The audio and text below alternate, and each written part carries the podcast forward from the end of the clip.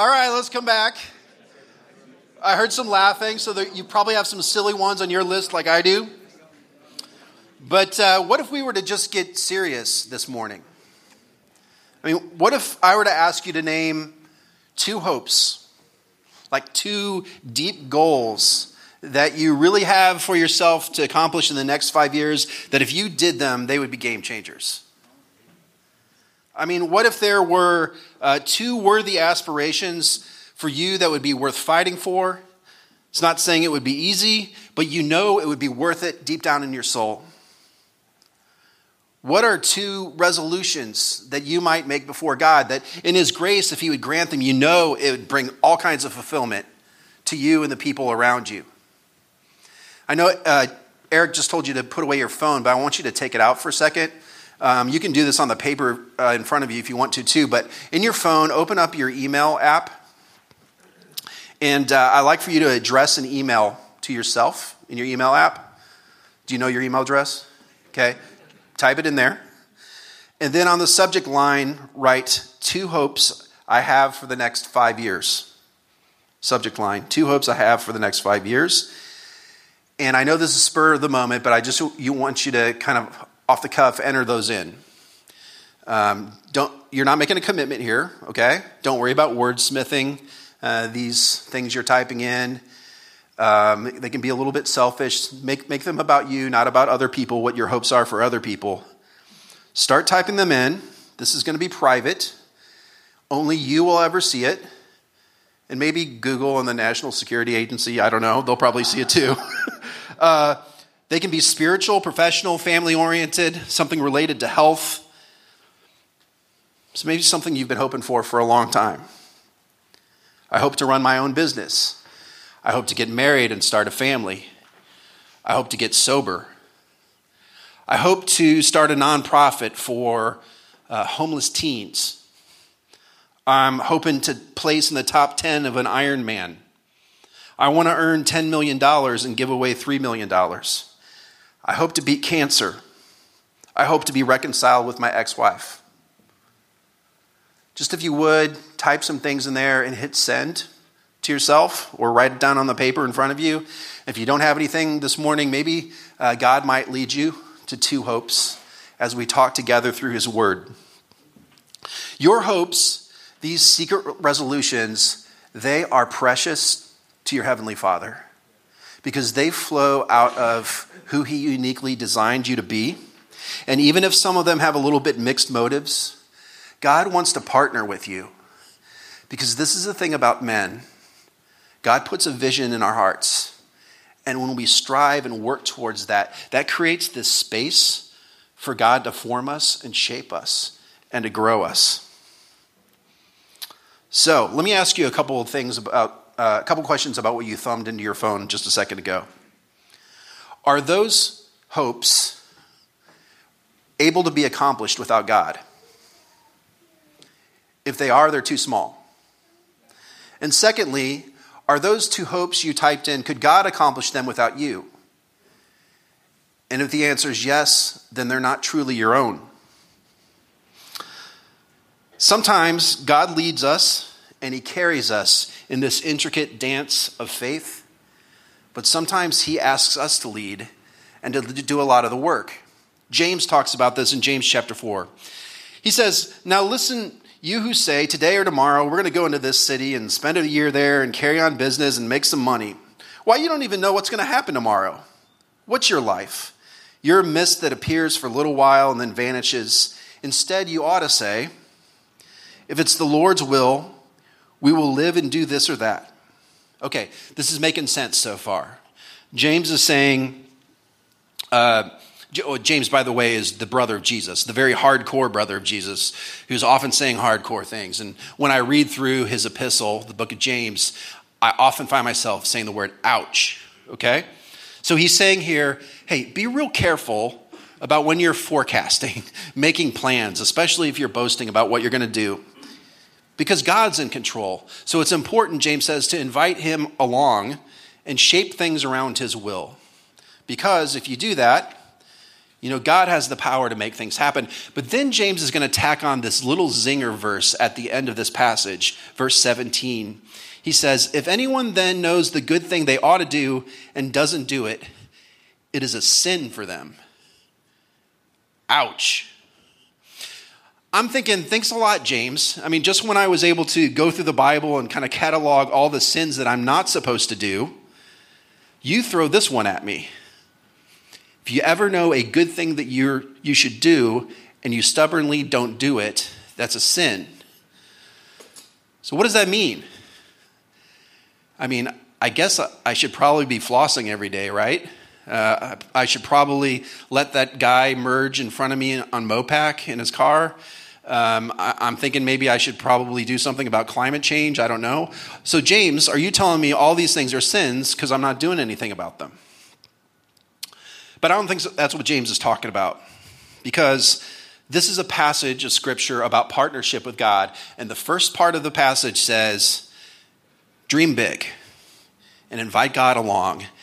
And then in this last part of the passage, it's the second half, he's saying, But God has good things for you to do today. James seems to be saying, Yes, have hopes, and definitely have hopes for God's help, that if you dream something up in His will, He's going to come to your aid. But James says hope is not a strategy. It's not enough to make a bucket list or scratch a couple goals down on a post it note. He's uh, just said in chapter 2 of James, faith without works is dead. And so he's communicating is God's going to give you assistance, but to partner with him, you got to do a lot of the work. God gave you desires, but you're going to need to step into the grind. Ouch. Some really interesting research has come out the last 10 years about this very thing uh, in human performance research. Uh, maybe you read Malcolm Gladwell's book, Outliers. It uh, asks the question how do people get good at things? You know, how do people accomplish their goals? And specifically, he does these case studies. You know, how did the Beatles uh, find the, uh, the realization of their hopes to be a great rock and roll band? And then how did Bill Gates become a master programmer? And Malcolm Gladwell finds in his research hope is not a strategy. It's all about practice. He says it takes 10,000 hours of practice to become truly world class at something, to accomplish your goals. Uh, another book I like on the subject is called Mastery by George Leonard. And in that, he says uh, our progress towards our goals sort of flows in what he calls the mastery curve. Um, uh, there's a picture up here. He's, he says, You've got your skill or uh, uh, results towards your goal on one axis, you've got time down here. And we would all love it to look like this you know, this arrow, this hockey stick pointing up and to the right. That when we set our mind to a goal, we just get more and more results over time. But that's not really what happens. I mean, often we kind of flatten out in our results. Sometimes we just quit altogether. So Leonard says, How do the people who thrive and are purposeful about their goals, what does their curve look like? And he calls this the mastery curve. In it, he says, uh, when you set your mind to a goal, there's a lot of energy in the beginning, and there's an initial burst of energy in which you see results, but then you kind of flatten out on this plateau. And Leonard says that's the time where you practice, or as James says, you do the good things today.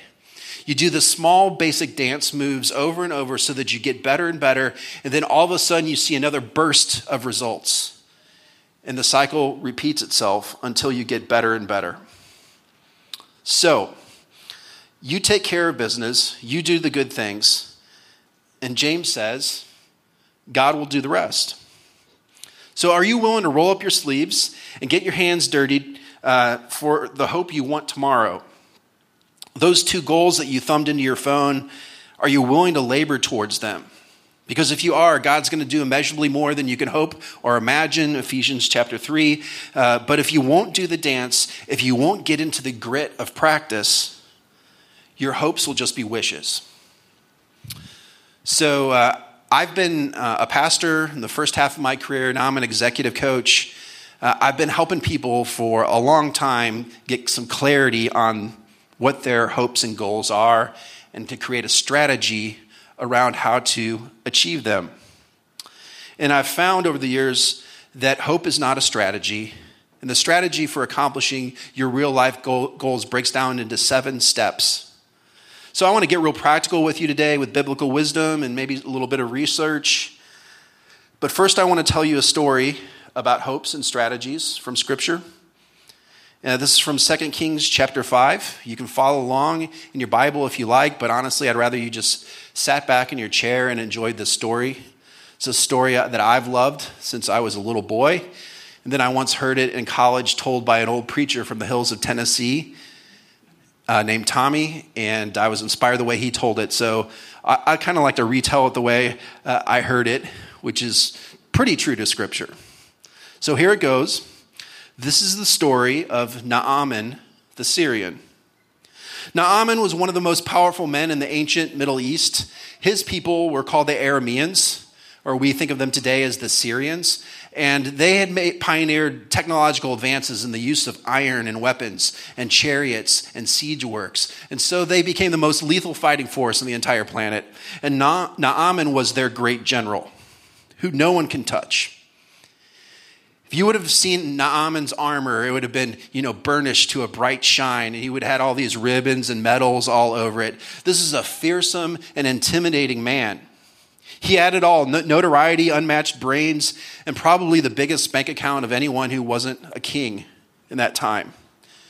But Naaman had a problem that no amount of influence or money could ever fix because one morning he wakes up and he looks in the mirror and he sees this blemish on his forehead right there. And instantly he knows this is a death sentence because it's leprosy. It's the most dreaded uh, disease in all the Bible. We know today in modern medicine that leprosy attacks the central nervous system, but to those people back then, it was just manifested as people's uh, you know, skin rotting away and limbs falling off. So leprosy was very scary, and uh, lepers were uh, had a kind of stigma attached to them. So people thought they were highly contagious, and they also thought there was some kind of moral problem that caused them to have leprosy. So lepers were sent out into leper colonies. And if you got leprosy, your life was over. Never again would you know the touch of your kids or your spouse. You couldn't do a job anymore. Um, it was a terrible disease and there was no known cure. So Naaman is desperate and he's willing to try anything. And he does. I mean, he's like praying to idols, the Syrian gods. He's like uh, doing leeches and, you know, chanting and superstition. He's watching 90s rom coms. He's scrubbing himself with a ShamWow. You know, he's doing anything that he can think of. And Naaman asks around, for any other thoughts on what he could do. And uh, one of the servants in his household, a little Israelite girl, said, Hey, there's a God in my country who does great miracles. And so you should go see him.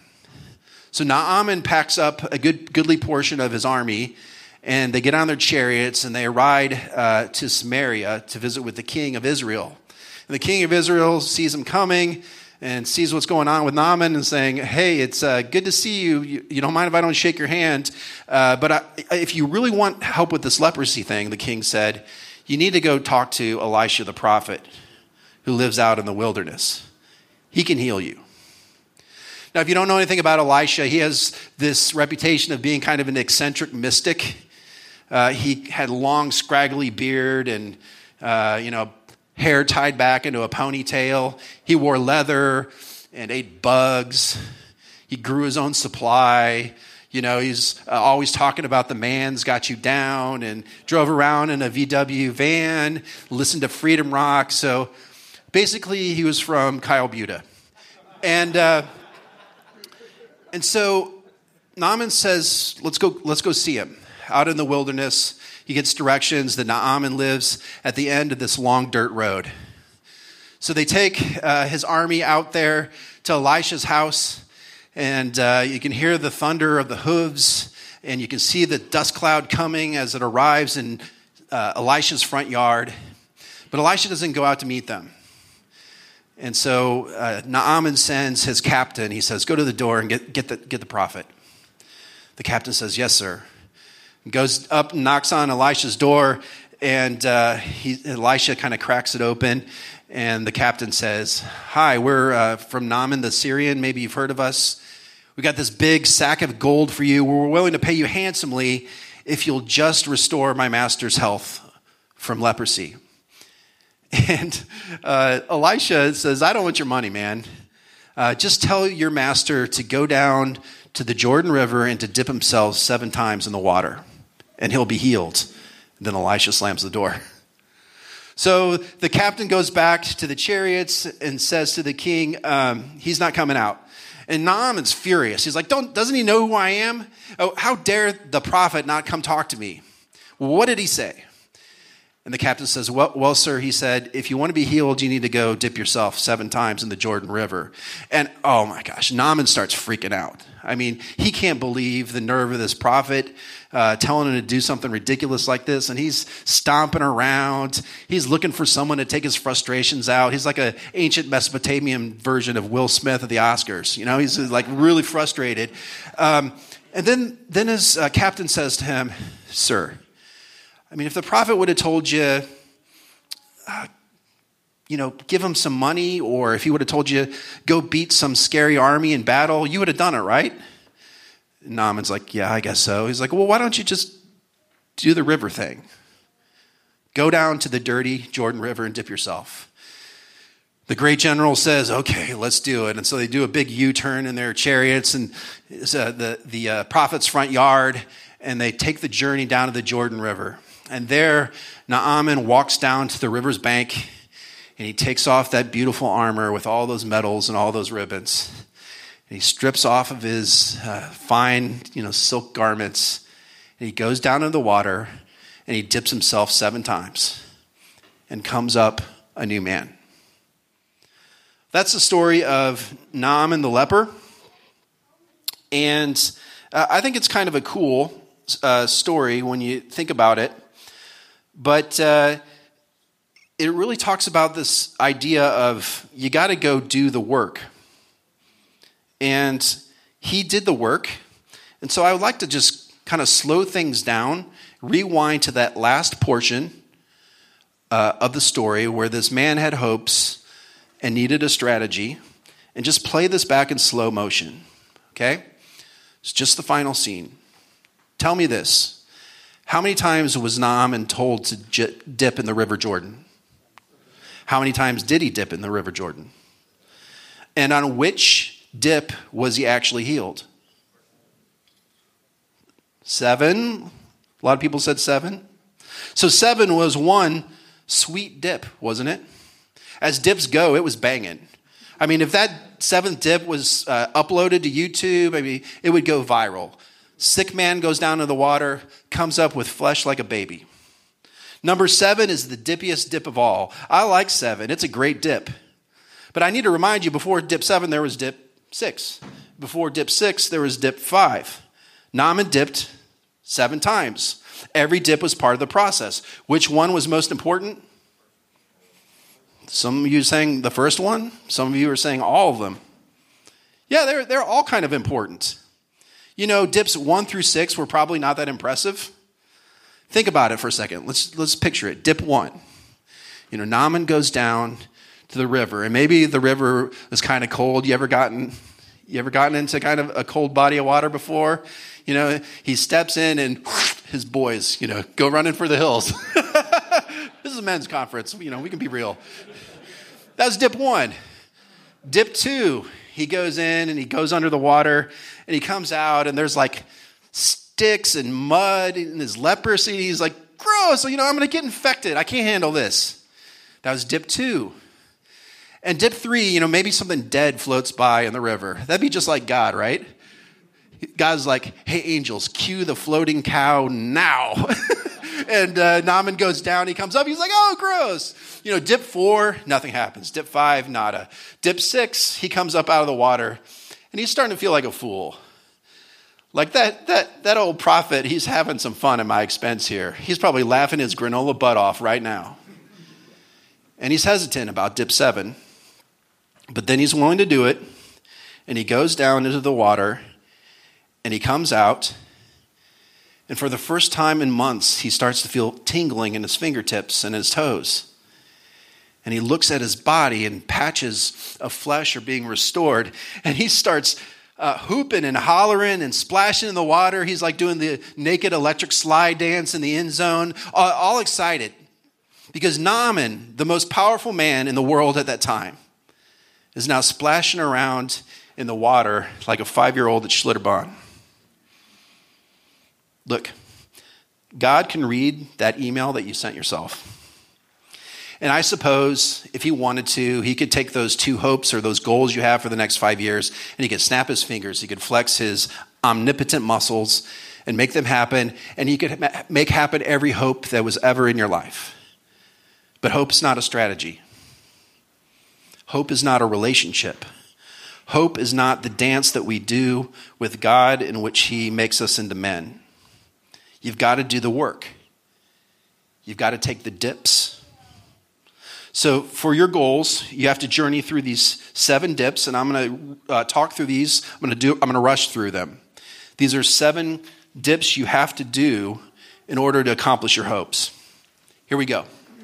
Dip one: define the goal. What do you really want? What do you really want? Uh, I like watching Jesus in the Gospels as he's traveling around. Uh, and as he's speaking, he's often interrupted by people who have a need. And not all the time, but very many times, Jesus looks at them and says, What do you really want? What can I do for you? It's kind of an obvious question, and I'm surprised there aren't any sarcastic re- remarks back to Jesus like, uh, I'm kind of blind here, or uh, my friend set me down in this mat and lowered me through the ceiling, so you know, guess. Um, but, but really, what Jesus is doing there is he's trying to ignite in people uh, the desires that God's put in their hearts and get them to articulate them. And more importantly, I think Jesus asked the question because the thing we often say that we want, there's often something deeper that we really, really want. So the man who had uh, a son who was possessed by a demon, yes, he, he wanted uh, that son to be healed so he wouldn't keep harming himself, but he also wanted help with his faith. One of the best phrases in all of Scripture I believe, Jesus, but help me overcome my unbelief. Or the rich young ruler, yes, I mean, he had a theological question that he came to Jesus with, but he also knew deep down in his heart that money was his God and it wasn't fulfilling. Or the Syrophoenician woman who approaches Jesus on the road, asks for healing for her daughter. Yes, she was looking for healing for her daughter, but she also wanted to know God, do you really care about me because I'm a woman and I'm a non Jew and I'm a foreigner. See, there's often a question uh, beneath the questions. There's often a goal beneath the goal, which is what do you really want? And uh, in my line of work, people are often coming to me uh, with should questions. They say, Ted, what should I do? Ted, what option should I, should I pick? I don't freaking know. I mean, I, I, can't even answer basic questions for myself. I go to HB and I look at the checkout lines and I'm like, register four has two people in it, and register six has one person, but it looks like she has a lot of coupons. I can't pick the fastest lane. I can't answer should questions for myself. So I've stopped answering should questions. But what I do with people who ask me them is I simply ask, what do you really want? And I ask it a bunch of ways until we finally dig into what's driving the person. Recently, a very successful woman uh, asked me, Ted, should I quit my VP job at a tech company here in Austin and start my own business? I said, What do you really want? She said, Well, the CEO is blocking my promotion, and I, I just got to get out of there if, if I'm going to advance. And I said to her, What do you really want? She's like, I want to be successful. I want to be the captain of my own ship. I don't want my destiny determined by other people's decisions. Then I said, What do you really want? And there was silence. There was a long pause, and then it just flowed out. She said, I feel like other people are in control of my life, and I can never do enough to make them happy. The only people I actually want to make happy are my daughter and my husband. I would love to just be able to pick my daughter up some afternoons from school. Uh, I like to be able to take a vacation with my family without constantly checking my email. I would like to be in a role in life in which I'm thriving as a person and I'm thriving as a professional. And I was like, bingo. That'll be $1,000, please. it's a fun job. Um, so you get, you get what I'm saying. Dip one is really defining the goal, just not on the surface, what is it that I'm after, but underneath, what do I really want? Dip number two is agreed to the trade offs. In Luke 9, Jesus is growing in popularity. He's attracting a lot of crowds because why not? Jesus is a super fun guy. You know, he's telling these cute little parables. He's handing out free loaves and fishes. So people are into that. So Jesus one day decides he's going to thin the herd a little bit. And he says, if you want to be my disciple, you need to be willing to renounce your mother and father. and then he says, oh, and you also need to be able to take a cross, which is a symbol of Roman execution, and put it on your shoulders and follow me. Awkward. and people in the crowds are like checking their watches, going, "Yeah, I, I, got a, I got a thing." So Jesus, I'll catch you on the flippity flip, and, and they they start walking away. And then Jesus says one other thing there. He says, "Suppose one of you wants to build a tower. Won't you first sit down and estimate the cost to see if you got enough money to complete it?" For if you lay the foundation and you're not able to finish it, everyone who sees it will ridicule you.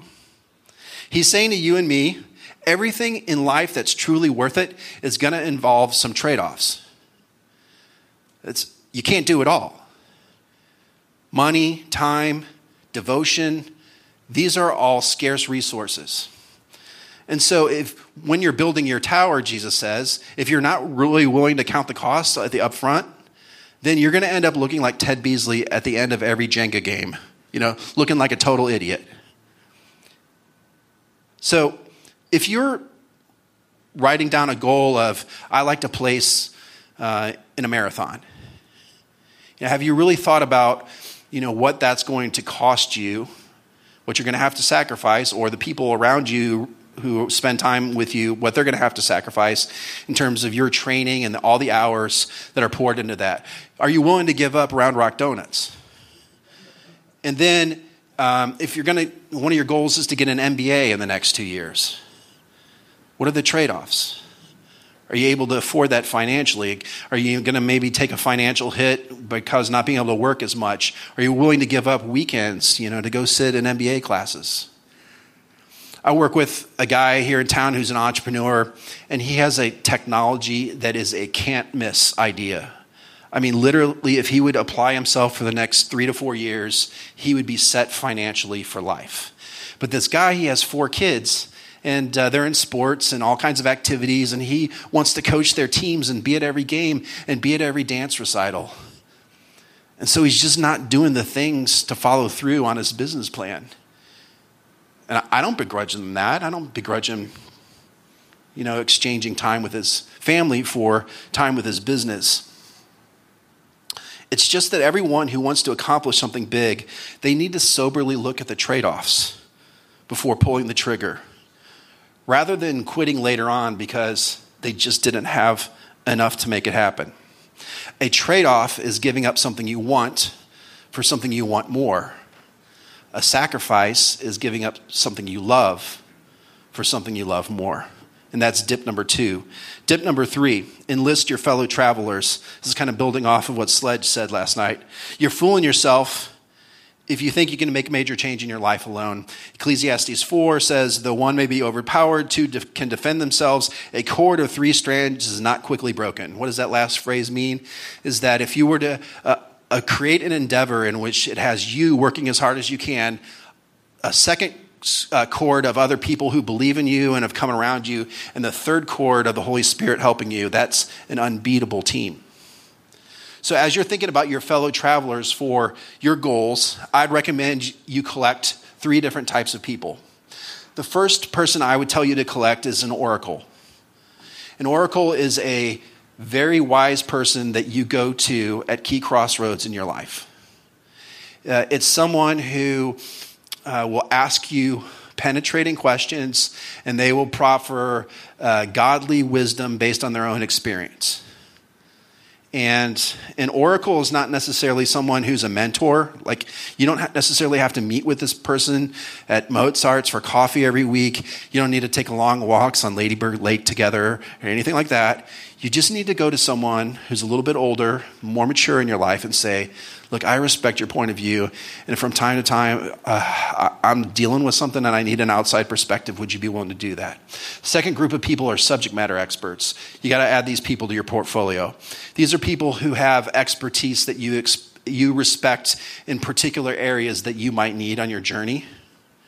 So, with subject matter experts, again, these aren't mentors, these are just people you tap into occasionally. And you say to them, Look, I am amazed at what you know about health and nutrition.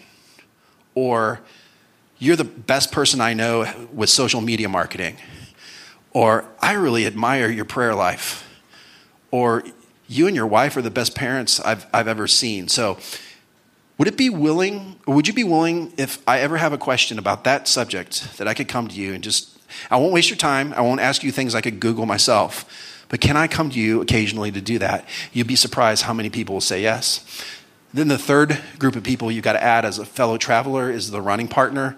At Gateway, we talk about this all the time, so I won't spend much time on it. But you need a peer in your life for your goals. Someone you meet with probably regularly who's believing in you, who's asking the hard questions, who's holding you accountable, and someone who's willing to say to you, you know, your BS does not smell that good. Do you have that person in your life?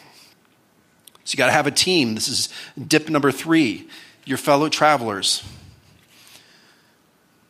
Who's on it? Who's your oracle? Who are your smart people? And who's the running partner running alongside you? Dip four, become a professional. 1 Corinthians 9. Do you not know that in a race all the runners run, but only one gets the prize? Run in such a way, Paul says, as to get the prize.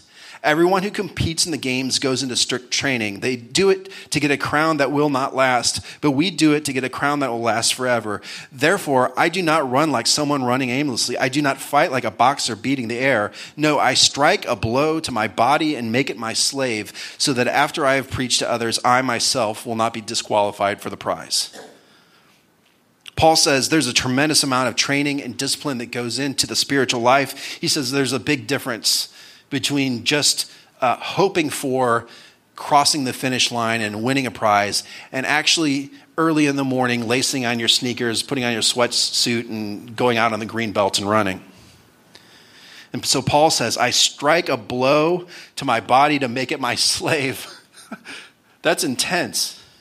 I grew up uh, in the Church of Christ and we use the Revised Standard Version of the Bible, and it translates that passage I buffet my body daily.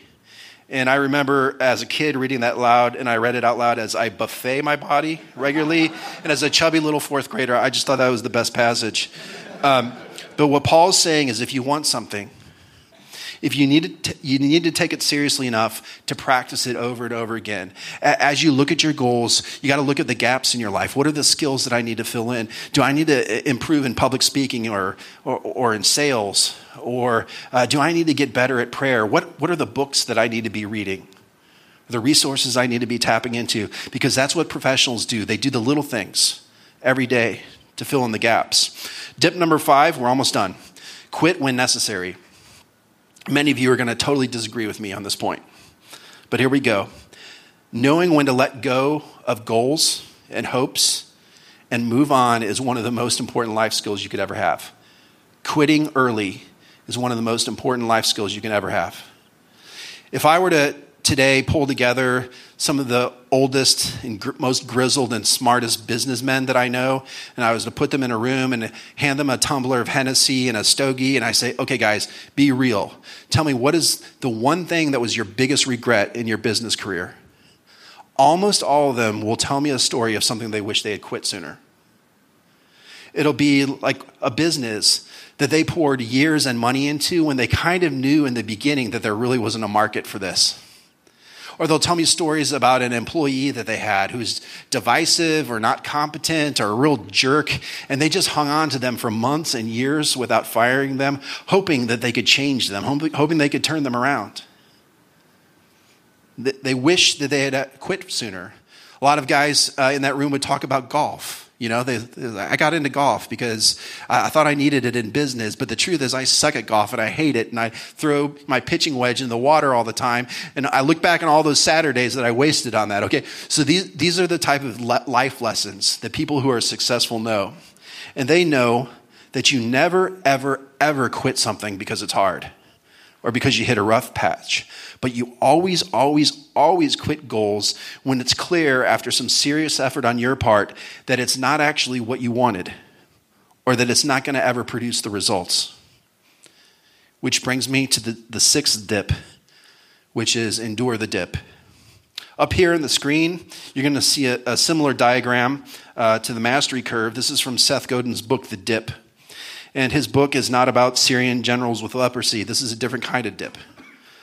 So, Godin says in his book, anything worth it in life is going to have a dip. So, he's got rewards on this side and effort down here. He says, uh, anything in life that's worth it, you're going to experience a lot of frustration in which you're not getting results. There's going to be this trough in which you're just slogging it out. And all the important things in life have this because if there wasn't a dip, then all of us would be 100% successful at everything that we tried. Everyone would win. But everything in life that's worth it has a dip that you have to endure. Great marriages.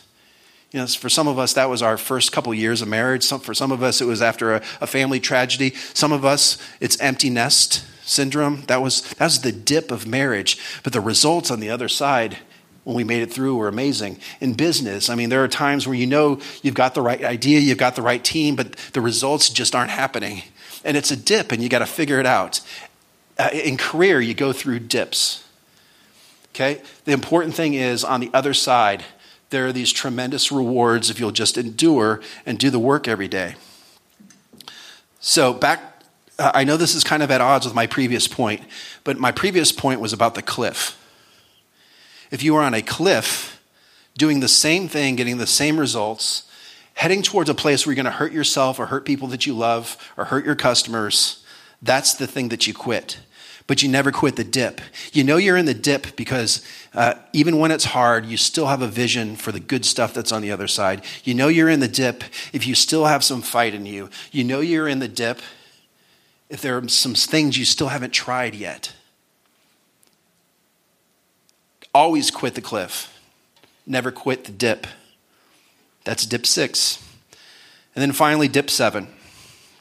Praise God for what the journey did to you. You're going to need to read the rest of 2 Kings chapter 5, the story of Naaman. It's some really bizarre things happen uh, after he becomes whole. It's kind of funny. But the most important thing to note here is that Naaman realizes in the end that God had him on this journey all the way from Syria into Samaria to, to Elisha's house in the woods and then down to the river. God had him doing all that because God wanted to teach him that he wasn't God, that Naaman wasn't God, and that to be a man, he has to do the dips.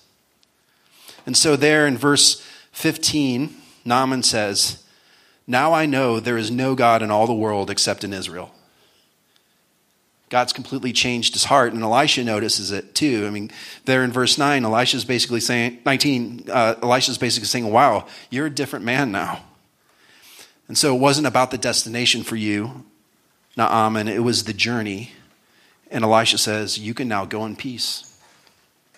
There's a lot more I'd like to say that, about that, but I'm just going to leave it there. The last dip is realizing that God used a goal and you're striving for it in order to develop you as a man. And I don't want to say anything sexist here. I, don't, I mean, we can argue about what gender roles are. And I'm not saying that women don't have ambitions and go on to do amazing things and work with God in that. But part of the core, biblically, of being a man is that God asks you to make order out of chaos. God gives you a vision he asks you, What do you really want? He encourages you to dare boldly. God meets men when they strive to achieve something big. This is manhood. Men dream, but then they take action. They dare, and then they do the hard things. They make resolutions, and then they do the dips. So I uh, wish God's blessing on you as you go through the dips. And um, my email address is up there if I can uh, help you in any way or pray for you. Uh, but if you do end up emailing me, don't ask me any should questions. All right, bless you all. Can I pray for you?